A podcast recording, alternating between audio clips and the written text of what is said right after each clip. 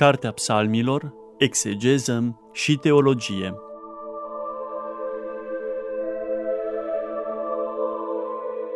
Program biblic susținut de preotul dr. Cătălin Varga, membru în Uniunea Bibliștilor din România.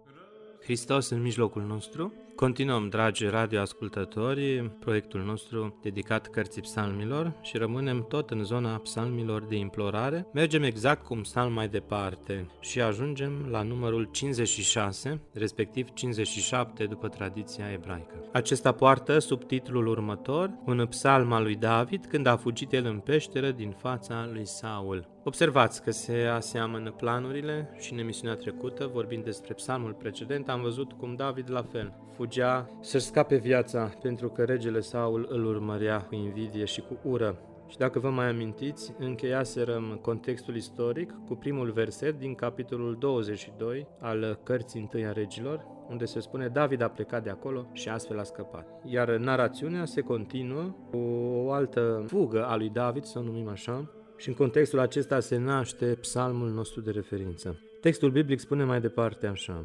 Saul a auzit că David a fost descoperit, ca și bărbați ce se aflau cu el. Saul se afla pe dială sub ogorul ce se ținea de rama, cu sulița în mână și cu toți slujitorii în preajmă. Și a zis Saul către slujitorii care erau în preajmă. Ascultați acum, voi fi al lui Veniamin, oare fiul lui Iesei vă va da într-adevăr țarine și vii și vă va face sutași și căpetenii peste mii?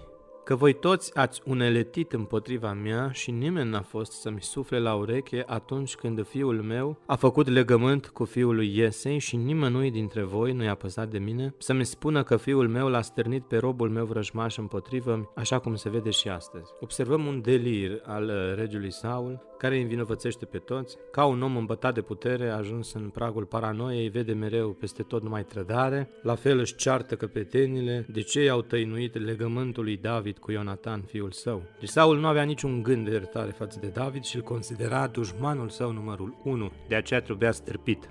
Narațiunea se continuă cu un nou exces de furie din partea lui Saul, îi învinuiește și pe preoți că au pactizat cu trădătorul David și dă poruncă ca aceștia să fie trecuți prin sabie.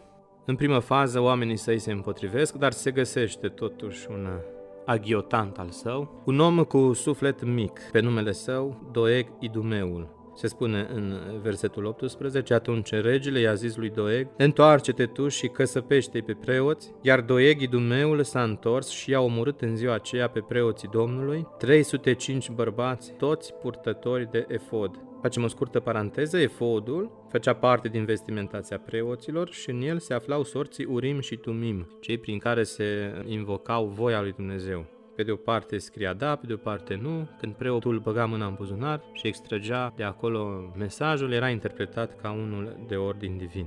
Așa se întâmpla, de exemplu, când uh, invocau voia lui Dumnezeu dacă să pornească la război sau nu. Prin apelul la acest sorți, mai marele preoților dădea semnalul dacă să meargă sau să încă mai aștepte.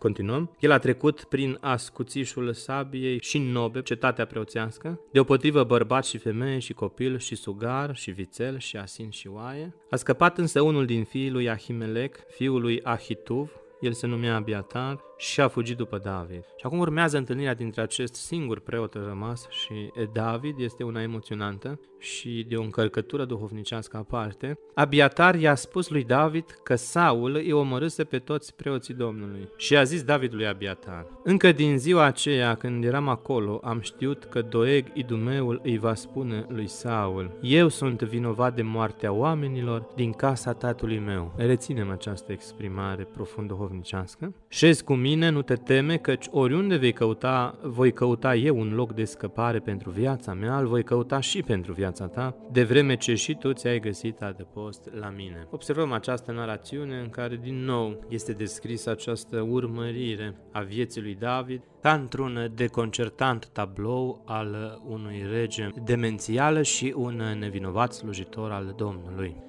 Atrăgeam însă atenția asupra acestei exprimări a lui David din uh, versetul 22, partea a doua. El declară așa, Eu sunt vinovat de moartea oamenilor din casa tatălui tău, îi spune el preotului din neamul lui Ahimelec singurului preot uh, rămas în viață. Este o conștiință duhovnicească ce rezonează cu alte înalte conștiințe în Biblie, a unor alți mari oameni, eroi ai lui Dumnezeu, care mijlocesc pentru popor, care își asumă ei vina poporului și sunt dispuși să își asume mai apoi și urmările unor acțiuni nefaste. Și mă gândesc aici la Moise când mijlocește pentru popor și spune lui Dumnezeu mai bine să-l omoare pe el, dar să lase poporul în pace. Mă gândesc aici la epistola către Roman și la Sfântul Pavel care la fel se ruga pentru neamul său și îi spunea lui Dumnezeu mai bine să-l facă pe el anatema, Dumnezeu să-și mântuie poporul ales. Ei, în acest registru al unei profunde declamații interioare duhovnicești se înscrie și această declarație a lui David în fața acestui preot. El, cel nevinovat, își asumă vina nebunului rege Saul și declamă acele superbe cuvinte,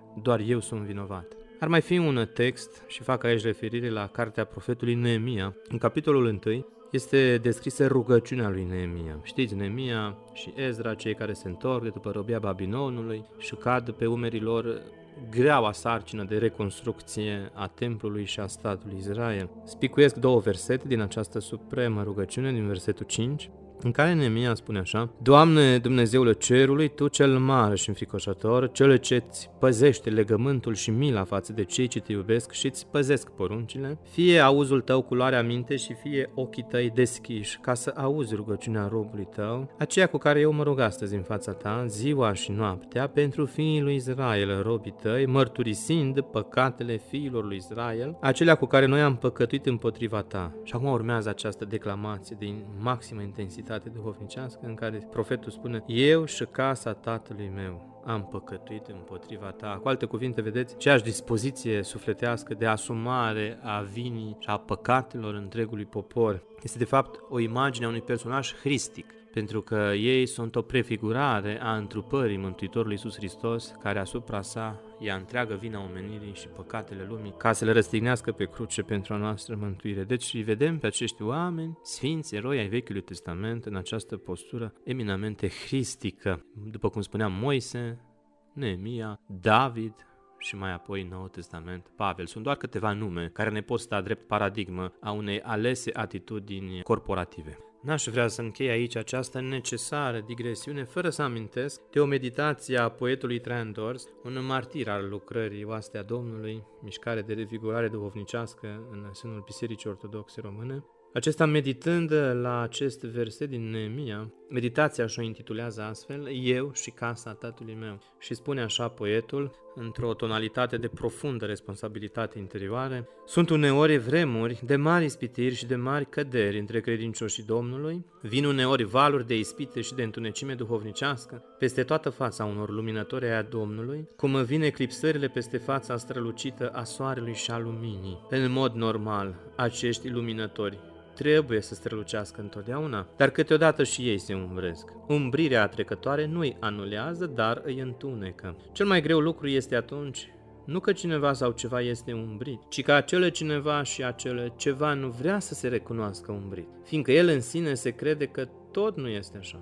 Una din cele mai mari nenorociri este că atunci când cineva stă rău, nu-și dă seama de adevărata lui stare și de aceea nici nu crede și nici nu primește observațiile din afară ale celor ce văd eclipsarea lui de către un păcat sau a mai multora și de către mai multe. Atunci trebuie să vină un Neemia, un suflet smerit și curat, conștient de starea în întregime rea a tuturor și în locul tuturor celor vinovați care nu vor să se recunoască, să se așeze el singur înaintea Domnului spunând, Doamne, eu și casa tatălui meu, eu și ai mei, noi suntem vinovați și pentru ei. Sublimă această meditație care ne cheamă pe toți, absolut pe toți, preoți și mireni, deopotrivă, la o duhovnicească introspecție. Sunt deseori momente în viață când păcătuim fără să ne dăm seama, dar cu toate acestea nu vrem să primim mesajul mustrător și ne considerăm ca și Saul, îndreptățiți să căutăm viața apropiului nostru care ne supără și ne deranjează, calomnindu-l și bârfindu-l și jignindu-l. Și, în general, pe cei mai buni decât noi, invidiindu-i pentru strălucirea lor, așa cum odinioară s-a întâmplat cu Iosif și cu frații săi, și continuăm să zacem în această stare de păcătoșenie adâncă în fața lui Dumnezeu, ei, în astfel de momente, Dumnezeu își trimite solii săi și printr-o cântare, sau printr-o rugăciune, sau printr-un cuvânt din Biblie, sau uite, nu, chiar și printr-o emisiune radio, Dumnezeu ne vorbește unuia fiecare dintre noi și bate la ușa inimii noastre și ne face să înțelegem că suntem vinovați de anumite greșeli săvârșite în viață și că trebuie să ne pocăim pentru ele și să ne schimbăm atitudinea. Aceasta este doar o fațetă a acestei realități, însă cea mai adâncă fațetă este aceea atunci când tu văzând greșelile celor din mijlocul tău, celor din casa ta, celor de lângă tine și observând totodată și nesimțirea lor sau împietrirea lor duhovnicească și înțelegând că aceștia nu vor să miște un deget înspre ameliorarea lucrurilor, spre îmbunătățirea lor, înspre aplanarea unor conflicte, atunci cât de frumos este să se nască în tine acest simțământ biblic al asumării vinei tuturor al încleștării tale sufletești, dacă vreți o astfel de expresie, prin care, cum spunea poetul Coșbuc, te prinzi de piept cu Dumnezeu și nu este o metaforă poetică aceasta, ci efectiv într-o rugăciune adâncă, de sfârmare a inimii, cum am văzut în emisiunea trecută, cu lacrimi adânci de pocăință, să iei tu asupra ta vina tuturor celor care nu doresc să se pocăiască și dacă ai și această înălțime duhovnicească, să-ți asumi tu și consecințele greșelilor celor apropiați ai tăi, ca astfel Dumnezeu să poată într-un fel să remedieze lucrurile. Pentru că o inimă împietrită este foarte greu de mișcat. Este într-adevăr o învățătură duhovnicească înaltă și aleasă și binecuvântați sunt acei oameni care pot să ridice lui Dumnezeu astfel de mâini curate și să ne rugăm lui Dumnezeu să-i trimeată tot mai des în viața noastră și cât mai mulți. Astfel de Neemia, astfel de David, astfel de Moise, astfel de Pavel. Încă tot nu doresc să închid această paranteză și aș dori să vă împărtășesc ceva. Este o poezie pe care am scris-o în septembrie 2008 deci cu ani buni înainte de a lua acest juc al preoției, când uh, în tinerețile mele meditam și eu la această profundă învățătură biblică, Duhul Domnului m-a inspirat să scriu această poezie numită Neemia. Am să spicuiesc câteva din ea. Vin haine câteodată vremuri grele de ispite, de adâncă tulburare și de mari căderi cumplite, vin în valuri tot mai multe, avântate să distrugă, temelii să pate în stâncă prin genunchi stoși de rugă. Cel mai dureros e atunci gândul celui care crede, care conștiința trează, iar păcatul nu și-l vede. Celui ce nu-și recunoaște fapta sa nelegiuită, ci își socotește jerfa dreaptă și neprihănită. Cea mai mare întristare este atunci când cel ce cade nu privește spre ruina locului în care șade, de aceea nu primește observațiile care oglindesc pe orice cărare vina eclipsării sale. Dar când starea degradează și domnește încet păcatul, când la margini de răspântii moartea își asaltul, când altarele de jertfă au ajuns prin timp ruine iar mâinile înfrățite sunt acum de sânge pline, când prin praf și prin noroaie zdrențuită stă solia, atunci trebuie să vină din popor un Neemia. Și în locul tuturora ce nu vor să recunoască că au suit pe cruce iarăși pe Iisus să-l răstignească, să se așeze el cu teamă și cu o voce tremurândă.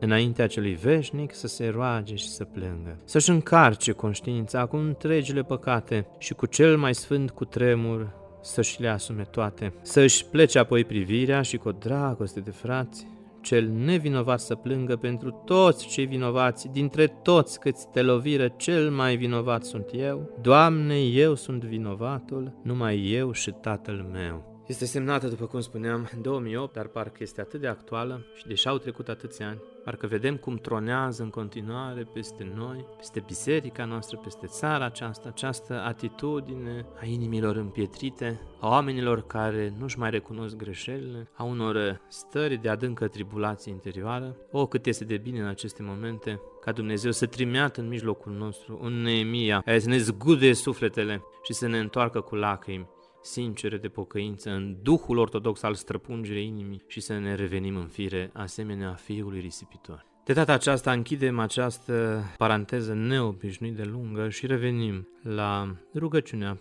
regelui David, Psalmul 56, operând cu această încărcătură duhovnicească în minte, haideți acum să recitim acest psalm împreună, mai ales partea lui importantă, partea de lamentație. Miluiește-mă, Dumnezeule, miluiește-mă. Iarăși vedeți celebra exprimare în ebraică, Yahve Haneni, adică Doamne, ai milă de mine. Sau, în limbaj ortodox, Doamne Iisuse Hristoase, Fiul lui Dumnezeu, miluiește-mă pe mine păcătosul. Miluiește-mă, Dumnezeule, miluiește-mă, că în tine s-a încrezut sufletul meu și în umbra aripilor tale voi nădăjdui până va trece fără de legea. În cartea profetului Maleahi, capitolul 4 cu versetul 2, această exprimare poetică a aripilor Domnului au o funcție taumaturgică, o funcție vindecătoare. Unicitatea acestei imagini presupune cadrul culetic, unde se presupune templul și implicit Sfânta Sfintelor și chivotul. Știți că deasupra chivotului erau heruvimii cu aripile care acopereau chivotul legământului. Deci imaginea este cât se poate de biblică, cât se poate de poetică și ea trimite către protecție divină, către pronie, cum spunem noi ortodoxi. Mai departe, striga voi către Dumnezeul cel prea înalt, către Dumnezeul care mi-a făcut bine, trimisa din cer și m-a mântuit, spre o cară i-a dat pe cei ce mă călcau în picioare, aici evident că se referă la Saul și la aghiotanții săi, trimisa Dumnezeu mila sa și adevărul său și mi-a izbăvit sufletul din mijlocul puilor de lei, m-am culcat să dorm ca un instulburat, mi-a izbăvit sufletul din mijlocul puilor de lei, ce exprimare dureroasă la adresa regelui Saul, care așa cum spunea și poetul Traian Dos și fratele nostru într-o credință, regele ar fi trebuit să strălucească mereu și să nu-și eclipseze chemarea sa. Dar într-o astfel de stare, de adâncă eclipsare duhovnicească, când beția puterii domina conștiința regelui apostat, vedem cum ajunge până acolo încât să caute viața alesului Domnului. El, care la rândul său era unsul Domnului, căuta să-l omoare pe cel care va fi nu doar unsul Domnului, nu doar regele lui Israel, ci spița genealogică din care se va naște Hristos, arborele genealogic al întrupării Domnului Isus Hristos. De aceea se exprimă în Noul Testament. Ai milă de mine, Iisuse, fiul lui David, referindu-se evident la această dimensiune istorică a casei monarhice davidice. Aș vrea acum, în cele ce ne-au mai rămas, să ne îndreptăm atenția doar asupra unui singur verset. Versetul 8 în tradiția grecească, versetul 9 în tradiția ebraică. Citesc din Mitropolitul Anania, care merge după izvorul grecesc, de fapt cu un verset mai în față. Gata este inima mea, Dumnezeule, Gata mi este inima, într-o slava mea cânta voi și să voi aduce laudă. Deșteaptă-te tu, slava mea, treziți-vă voi, psaltire și alăută, în zori mă voi trezi. Ca să înțelegem mai bine subtilitățile acestui verset, pe care eu unul îl văd ca un punct de boltă a acestui psalm, trebuie să facem apel puțin și la textul ebraic și să vedem cum sunt așezate acolo cuvintele. În originalul ebraic avem această construcție urah, hebodi urah, care într-adevăr se traduce literal deșteaptă-te tu, slava mea, deșteaptă-te de la cuvântul kavod, care înseamnă slavă. Însă interesant în acest context este afirmația biblistului H.W. Wolf în cartea sa Anthropology of the Old Testament, în care spune că, potrivit contextului, prezența acestui cavod nu prea are sensul și ar trebui citit uh, sub forma secvenței kevedi, care înseamnă viața mea, asemenea inimii sau asemenea sufletului. Cu alte cuvinte, ar trebui conform acestei interpretări, să sune textul biblic așa, deșteaptă-te tu viața mea sau deșteaptă-te tu suflete al meu, trezeți-vă voi psaltire și alăută, în zori mă voi scula sau în zori mă voi deștepta. Cu alte cuvinte, pe baza unor rațiuni filologice, acest biblist propune schimbarea formei de cabod în cabedi, adică din slavă în viață sau în suflet. Putem da curs acestei interpretări și aș marșa puțin asupra acestei zone de interpretare, pentru că știm foarte bine, potrivit Bibliei,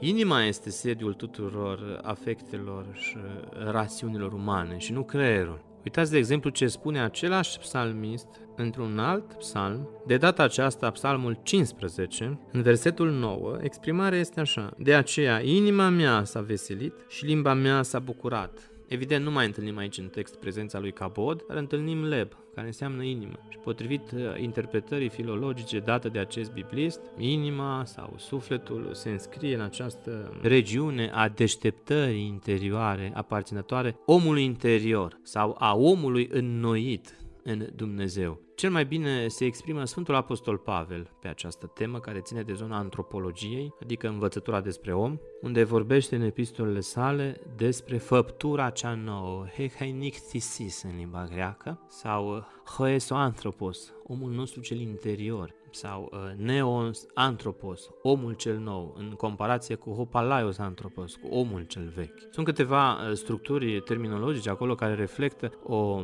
profundă abordare a acestei teme a omului interior.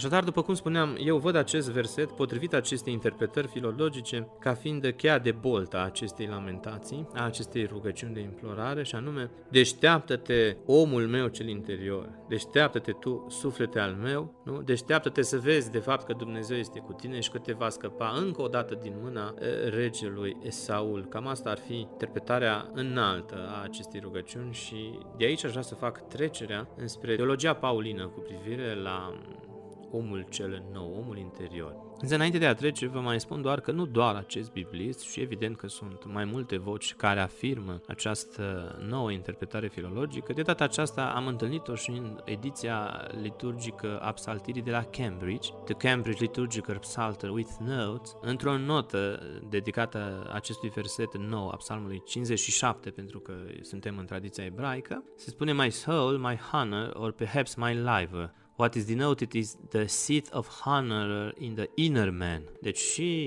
editorii celebri școli de interpretare de la Cambridge observă această asemănare filologică între omul cel interior și uh, această exclamație din versetul 8 a Psalmului 56 din tradiția grecească. Repet, aceste conexiuni filologice nu se pot face pe textul grecesc, pe cel al Septuagintei, ci doar pe cel ebraic, pentru că în Septuaginta se afirmă foarte clar în limba greacă. Exegerthethi he doxamou. Deșteaptă-te tu, slava mea, doxa. De unde știți că am preluat noi ortodoxi și cuvântul doxologie, că laudă, slavă. Și textul grecesc este foarte clar, nu permite această derivație filologică, ci doar textul ebraic. Și acum să revenim în zona Noului Testament ca să facem aceste sinapse filologice deosebit de necesare. Mai întâi de toate trebuie să citim două texte biblice esențiale pentru această temă. Două texte biblice pauline, ele se găsesc în 2 Corinteni 5 cu 17, respectiv Galateni 6 cu 15. Primul text spune așa, dacă cineva este întru Hristos, acesta este făptură nouă, kainectisis. Cele din tâi, tarhaia, au trecut. Iată, idu, că noi, kaina, au devenit genonen. Deci avem de-a face cu schimbarea interioară a omului. Am redat textul în traducere proprie, iar în Galaten 6 cu 15 îl voi reda tot în traducere proprie, spune așa, căci nici tăierea împrejur, adică circumcizia, nu este ceva, nici netăierea împrejur, ci, hala, conjuncția, făptura cea nouă, kainectisis. Deci accentul cade pe omul interior, nu pe faptele ritualice exterioare specifice cultului evreu. De aici pornește contextual acest verset din Galaten, din această idee. Pentru o mai bună înțelegere a acestui verset sau a acestor două versete, că ele sunt comune, este necesar să facem o scurtă explicare filologică Sfântul Apostol Pavel alege să folosească conjuncția subordonată oste, tradusă prin că sau dacă, în prologul argumentației sale despre făptura cea nouă în Hristos, tocmai pentru a sintetiza exact cele spuse anterior, cu câteva versete mai devreme, în 2 Corinteni, capitolul 5, versetele 14-15. Astfel că statutul de creștini răscumpărați în Hristos este dat de moartea și învierea lui Hristos un exercițiu mistic la care suntem și noi chemați. Iar cele două verbe care compun acest verset, parel then și genonen au trecut și au devenit, au o construcție gramaticală genuină. Primul verb este la aorist, indicând o singură acțiune completă. Sfârșitul felului trecut de viețuire al persoanei care este acum în Hristos. Iar cel de-al doilea verb, care este la indicativ perfect, implică o acțiune trecută, dar care încă mai are efect. Însumate, ele subliniază centralitatea eschatologică a Mântuitorului Hristos, fiindcă doar în El cele învechite se sfârșesc, lăsând loc nașterii noi creații. Iar uh, procesul acesta fiind unul de natură mântuitoare, Iisus Hristos cel răstignit și înviat este calea mântuirii universale sau ființa noi creații. Cu alte cuvinte, vedeți în ce punct înalt teologic ajungem? Deci pornind din Vechiul Testament de la acest psalm și de la această nuanță filologică care doar în textul ebraic se poate identifica, și anume o poruncă a lui David către sufletul său, în ideea deșteaptă-te, conștientizează că Dumnezeu este cu tine și astfel înnoiește-te. Devină un om nou care se încrede de plin în Dumnezeu, în partea asta alaltă a Noului Testament, unde totul se desăvârșește și totul comportă o altă dimensiune duhovnicească, unde omul cel nou este omul încorporat în Hristos, încorporat mistic în trupul lui Hristos, care după cum știm tot de la Sfântul Apostol Pavel, din epistola către Efeseni, dinspre finalul celui din tâi capitol, acest uh, trup mistic nu este altcineva decât biserica. Deci ești corp comun, dragă credincios, răspunsurile la acest trup mistic al lui Hristos care este Sfânta noastră Biserică omul cel interior sau omul cel nou, spre o deosebire de Ubermensch lui Hitler, ca să facem și această referință, da? Deci nu este omul care distruge rasele inferioare, ci omul cel nou, omul cel duhovnicesc, omul cel înnoit după chipul lui Hristos. Făptura cea nouă, conform Sfântului Apostol Pavel, este cel care se adâncește în Hristos, în experiența Harului lui Dumnezeu, manifestându-se în afară mai apoi roadele acestei comuniuni. Și dacă deschidem Biblia în epistola către către Galateni, în capitolul 5, vom vedea seria tuturor acestor roade. Vă aduceți aminte celebrul verset? Iar roada Duhului este dragostea, credincioșia, pacea, facerea de bine, etc., etc. Cu alte cuvinte, omul cel interior, omul adâncit în Hristos, dă naștere roadelor celor duhovnicești, adică se vede în viața sa urmările binefăcătoare și mântuitoare ale comuniunii sale cu Dumnezeu. Aș vrea să închei pe o notă eseistică aparținătoare marului nostru filozof Andrei Pleșu, care într-o carte renumită intitulată Despre inimă și alte eseuri, spunea că de fapt inima cunoaște prin vedere sau vede prin cunoaștere. Ea nu are nevoie de intelect ca să se manifeste și mergea dintr-o, dintr-o fericire a Domnului Hristos, fericiți cei curați cu inima, căci aceia îl vor vedea pe Dumnezeu. Și zice el mai departe că tot Sfântul Pavel în Efesen vorbește despre ochiul inimii și cu asta atingem un subcapitol important. Tema inimii care vede. Vedeți, îngerii n-au nevoie să dezvolte ample raționamente, să recurgă la complicata mijlocire a logicii ca să ajungă la adevăr. Îngerii cunosc privind și așa se fac înțeleși. La fel, inima noastră cea înnoită, inima noastră cea duhovnicească va vedea și îl va cunoaște mereu pe Dumnezeu prezent în viața noastră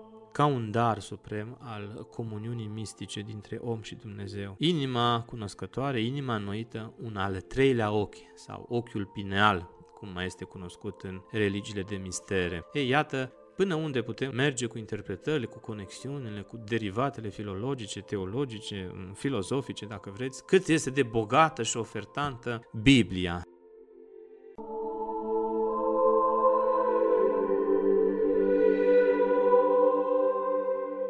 Cartea Psalmilor, Exegeză și Teologie